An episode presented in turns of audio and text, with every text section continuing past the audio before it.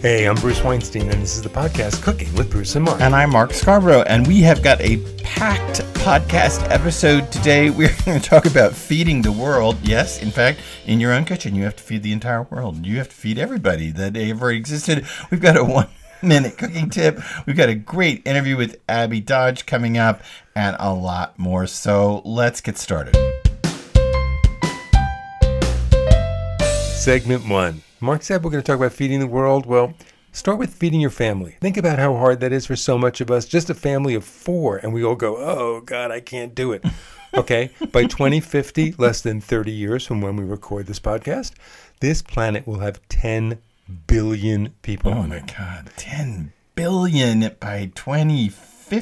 You got to feed them all. Oh. Not you personally, but we as a society, as a global community, have to feed 10 billion people. And here's the thing it's hard, but it is actually not impossible. But there is a problem. And here is the big problem 30 to 40% of all the food produced globally ends up rotted in the trash. It ends up dead. According to the EPA, that's about 218, 219 pounds of food waste per person just in the US every year sent away for disposal. That's unbelievable. That is as it's much- heartbreaking. It's heartbreaking. It, it is. It's actually like, you know, my body weight in food is destroyed every year.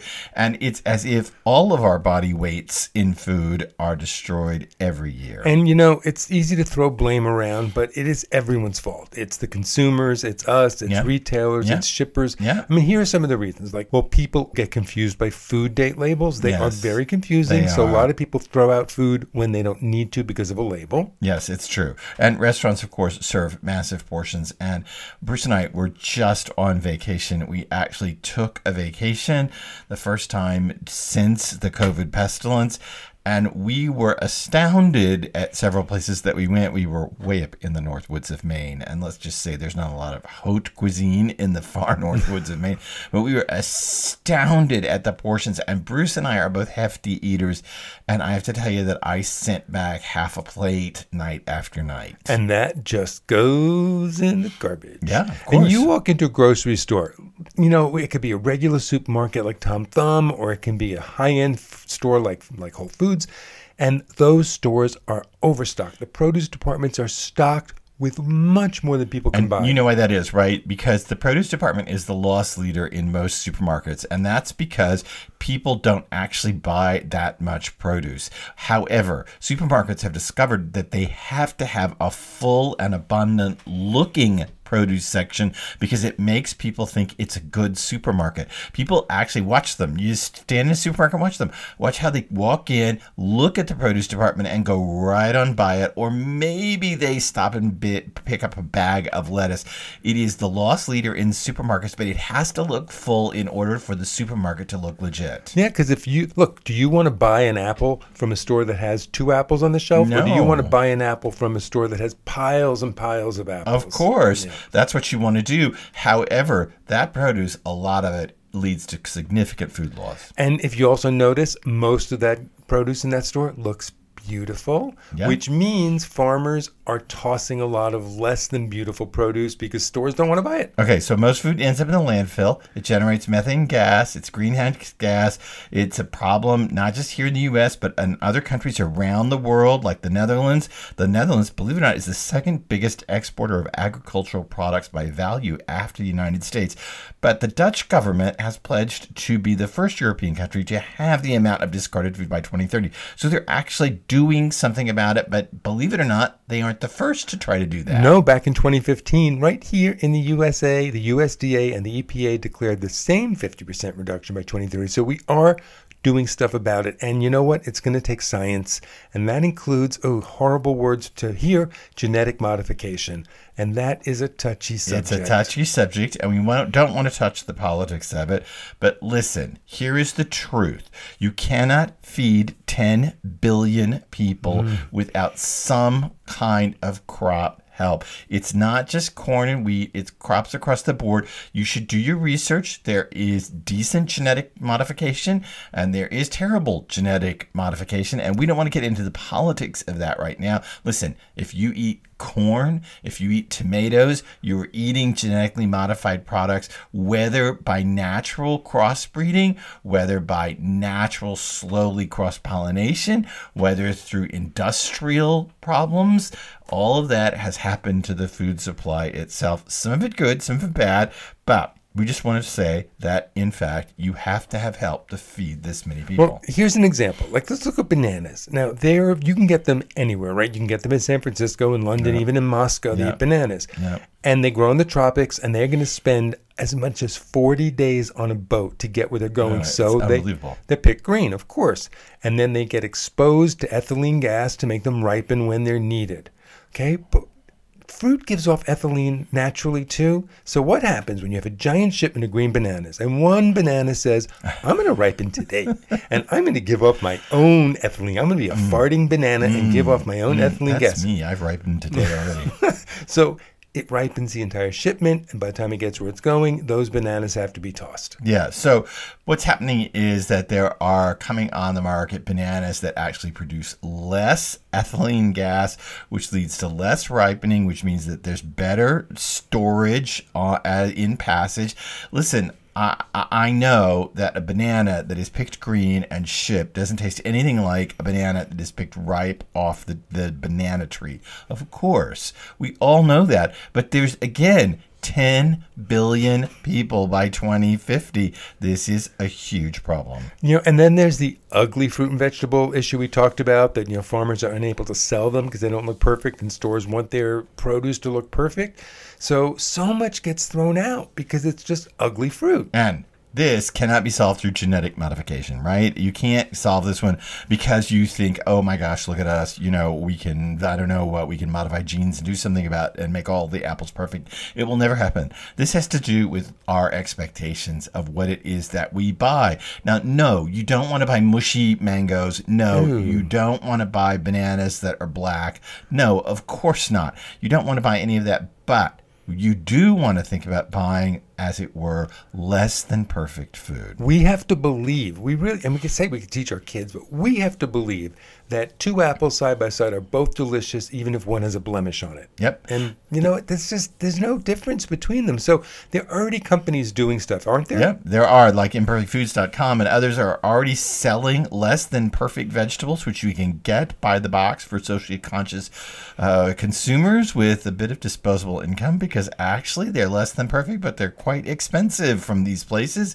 If you go to a farmer's market, and I hope you do go to farmer's markets because they are fabulous places to shop for produce, if you go, you will notice that the produce at a farmer's market does not look like the produce in a grocery store because A, it is generally not waxed, and B, it is generally not all completely uniformly perfect. No, so but you know, here's three things we could do. First, you have to know how to interpret expiration labels, right? So there are two phrases you need to look at. Best if used by. That's really important. Because all that means is by that date, it is when it tastes it's absolute perfect. It doesn't mean it, it's going to kill you or go bad after that date. Best if used by. I have to tell you that um, this summer, uh, you may know from previous episodes of this podcast, I helped my dad die, and it was a overwhelmingly horrible summer for me. And uh, at one point, I was making my mom and me BLTs. And um, dad was in hospice. He was at home in hospice. Uh, we were trying to take care of him. I was making us BLTs for like, uh, you know, a nine o'clock dinner at night because we basically had run run our time till then. Anyway, I pulled mayonnaise out of my mom's fridge and it said best if used by, and the date I think on it was in 2020. It may have even been 2019. And I opened it and I smelled it and it didn't smell bad. And I thought, oh, you know what? I, I can't deal with this. I'm just going to use the mayonnaise. And I did. And we didn't die. So I'm not saying that you should use two year old mayonnaise, but I am saying that if it's best if used by, then you should maybe use a little bit of common sense with the product. That's very different from a label that says used by or expires on. Yeah, if you when the once the word best is gone, as Mark said, used by or expires on, that's food that can really go bad That's food that can make you sick if you eat them after that date. So if you stop throwing out food that just says best if used by, you'll save a lot of food from going into the trash. That's right. And freeze food that can be eaten immediately. Um, you know, you can really save a lot back in the freezer. And just as a really absolutely self conscious plug here, if you have an Instant Pot, Bruce and I have an entire book called Freezer to Instant Pot, in which we have a thousand recipes, not a thousand, 125 recipes, 125 recipes that you can make straight out of the freezer in an Instant Pot, no defrosting required. And the third thing is plan out your meals and make deliberate grocery shopping lists. This is hard. It is hard, but when you plan out your meals, you know what you're going to eat. You tend to buy just what you need. If you go in without a plan, oh, this looks good, this looks good, this looks good, you buy much more. You know the you old think. rule don't go in supermarkets hungry. Well, that's the other thing. Never, ever shop hungry because you will buy stuff that's even Yeah. not on your list. Oh my gosh. Think about all the chocolate chip cookies and oatmeal cookies you'll buy if you walk in the grocery store hungry. Okay, so that's our long segment on feeding the world and food waste and the problems of food waste. So let's move on to segment number two. Before we get to our next segment, I want to ask everyone please go to Facebook and join our group Cooking with Bruce and Mark. Uh, we all gather there, we share photos, recipes, pictures, we talk about food, we have a great time. So go to Facebook and join our group Cooking with Bruce and Mark. This week's one minute cooking tip replace your nonstick skillet. Oh, I just did this. I moved my mom across the country to an assisted living facility near my brother, and I pulled her nonstick skillets out to get them ready for the movers to take, and they were all dinged up. And I said, Mom, I'm really sorry, but you know what? I'm going to buy you new nonstick skillets when you get there because these are dinged up and scratched up, and you need to replace them.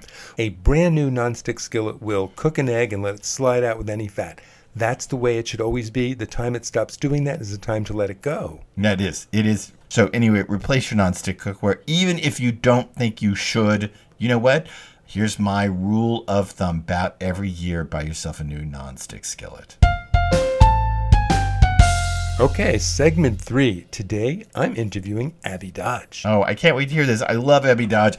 I love her baking books. I think she is a consummate cookbook writer, and she has a book that is near and dear to our hearts because we wrote a sheet cake book, and guess what? She has one too. So here's Bruce's interview. I'm talking to an old friend, Abby Dodge. She's the author of 11 cookbooks, including the award winning The Everyday Baker. She was the founding test kitchen director at Fine Cooking Magazine. She has classes on craftsy.com.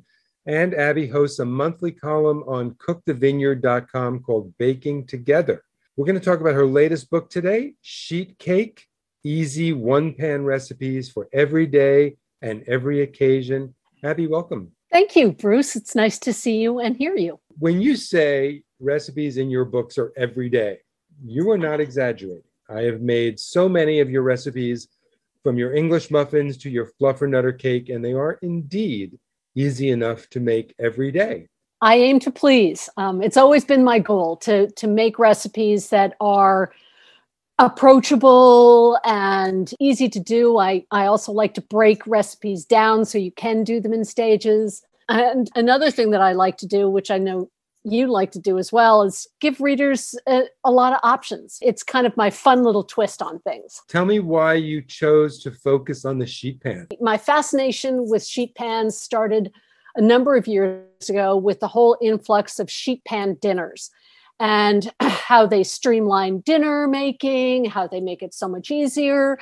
And I kind of thought, well, let's not leave dessert out of that mix. Um, so I started tackling cakes, you know, traditional cakes made in sheet pans and different, you know, ways to elevate that sheet cake so that it's not just boring old sheet cake, you know, fun ways to make it fancy or make it festive and fun.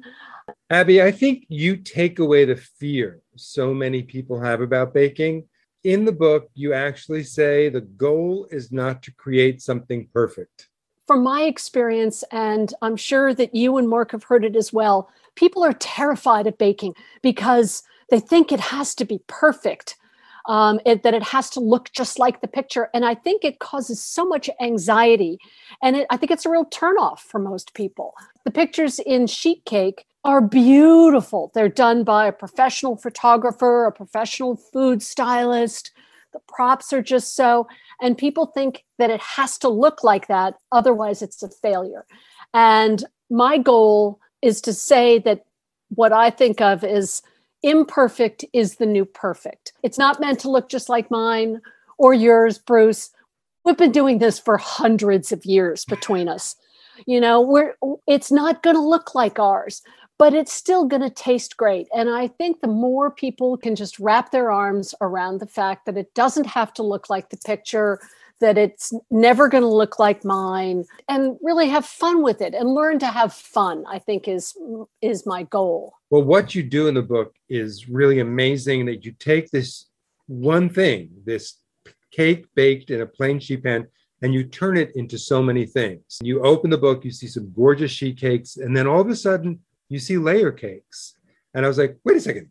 This is a sheet cake book. So explain how easy it is to turn sheet cakes into, as you call them, stacked cakes? It's as simple as cutting the sheet cake, the half sheet pan, into four rectangles or three cake circles, and then smear on the frosting, put on another layer. Sometimes there's soaks that we add um, to the layers to give them extra boost of flavor or something like that, and then just keep going. And then what I like to do with the extra, like the extra layer or the extra pieces of the cake from the cutout circles, is cut them up into little squares. I, I call them croutons, cake croutons. I don't know why. I guess I think they look like croutons.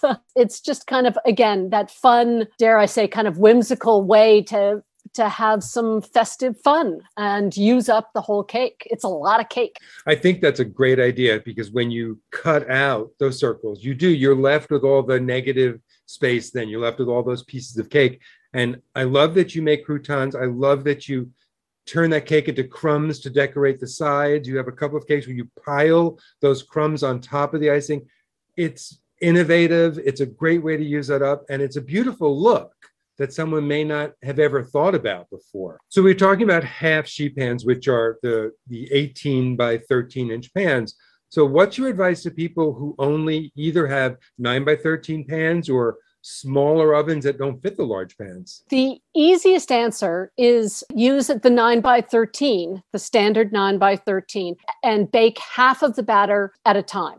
And it'll come out just the same. You'll have to monkey around with your shapes if you're doing a stacked cake because you can't get three nice rounds out of two 9 by 13 layers but you can do uh, another a rectangle stack if you you'd like to so again you know, kind of like with the croutons and with the crumb topping, go with it, explore it, experience it, and it's just as much fun. The flexibility of using the sheet cake is unbeatable. You do rolled cakes, a whole chapter on turning this sheet cake into a rolled cake. And what I like at the beginning of that chapter, you go into detail about how to turn the sheet cake into a roll cake and have it work. So I like to tell people when they're experiencing a roll cake for the first time that they need to muster up their confidence and be brave and get get all that courage in you just like the cowardly lion you know just you just have to get ready to go for it.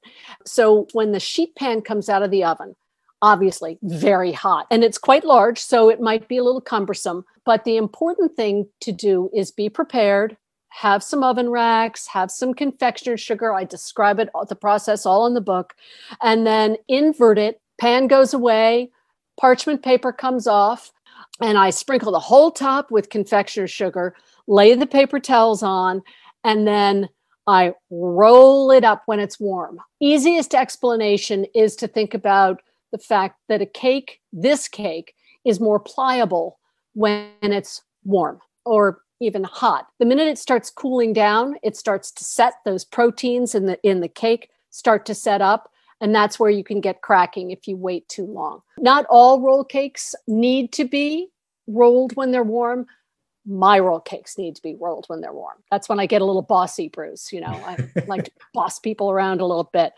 But that's basically the process.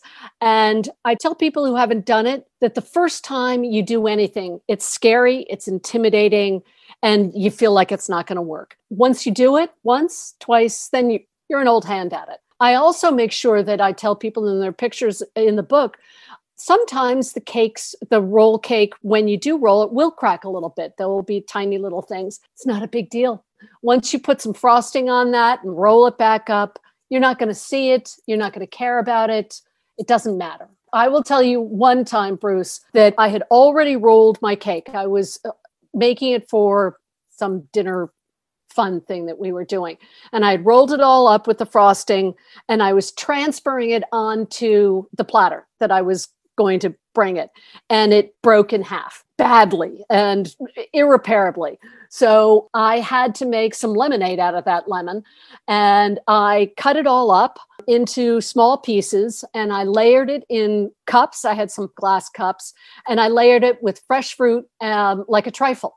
And nobody was the wiser. So again, it's just about going with it. Yeah, and thinking on your feet. That's a that's a great solution to that. You have a separate chapter just on creams and fillings, and you encourage bakers to mix and match. And I think that makes the book even more versatile and makes it an everyday baking companion. You have an apple compote that you make for one cake, where I think it would be good on so many cakes in there, including like your cinnamon crumb cake. That's a sheet cake that to me, I looked at it and I thought, wow, this is like the Drake's coffee cake of sheet cakes. And now I want the apple topping on top of it. So that crumb cake, I have to say, is one of my favorites. Um, it was a favorite of mine growing up. Um, you know, those coffee cakes where I just pick off the crumbs. And I've been making that cake a lot, especially during the past year plus. And going to your point bruce it's it is the goal like those all those accompaniments that are in the back of the chapter are delicious uh, on so many different things and i wanted to make sure that people knew that that switching out different frostings than the ones that i suggest initially suggest is encouraged everybody loves different flavor combinations you know there's a banana cake in the stacked section that I use uh, a chocolate frosting on. But I will say it's just as delicious with the peanut butter frosting. You know, I want people to have fun with this book. Well, how can you not have fun when you're making a pretzel crusted caramel vanilla cheesecake? And then what I thought, I loved the butterscotch topping there. And I want to make your nutty chocolate upside downer and drizzle the butterscotch on top of that. Ooh, so good. It's like a double dose of caramel topping. I love it. And that's how this book can really become every day because you you start with this fabulous sheet cake you can stack them you can roll them and you have an endless combination of fillings yeah and you know uh, adding adding in those upside down cakes and the coffee cake that you mentioned i thought was an important ad because cakes aren't just for dessert, right? Um, now, I'm a dessert person, so it's an all day affair for me. But you know, I think everyone should be, you know, open to using the, this half sheet pan that you use for your dinners and making a coffee cake, um, making the chocolate upside down cake or the apple or pear upside down cake. These are great all day treats that um, I enjoy all day. So I want everyone to enjoy them all day. Well, I think we are going to be enjoying them all day for a long time. Abby Dodge, her new book is Sheet Cakes Easy One Pan Recipes for Every Day and Every Occasion. Her website is abbydodge.com. Abby, thanks for talking with me today on Cooking with Bruce and Mark. It's been really fun, Bruce. Thanks. Okay, segment number four. What is making us happy in food this week? I'm going to go first. Bruce and I, as I said, just came off vacation. We went to New Brunswick, Canada, and spent five days there hiking. And then we went to the North Maine Woods. And on our way home, we stopped in Portland at Jay's on the dock, a oyster, lobstery, shellfishy place. And what's making me happy in food this week, and don't gross out, is raw scallops. Completely raw scallops. I sat on Jay's dock and we ordered multiple plates in which I ate the completely raw scallops. They tasted sweet and fresh and gorgeous.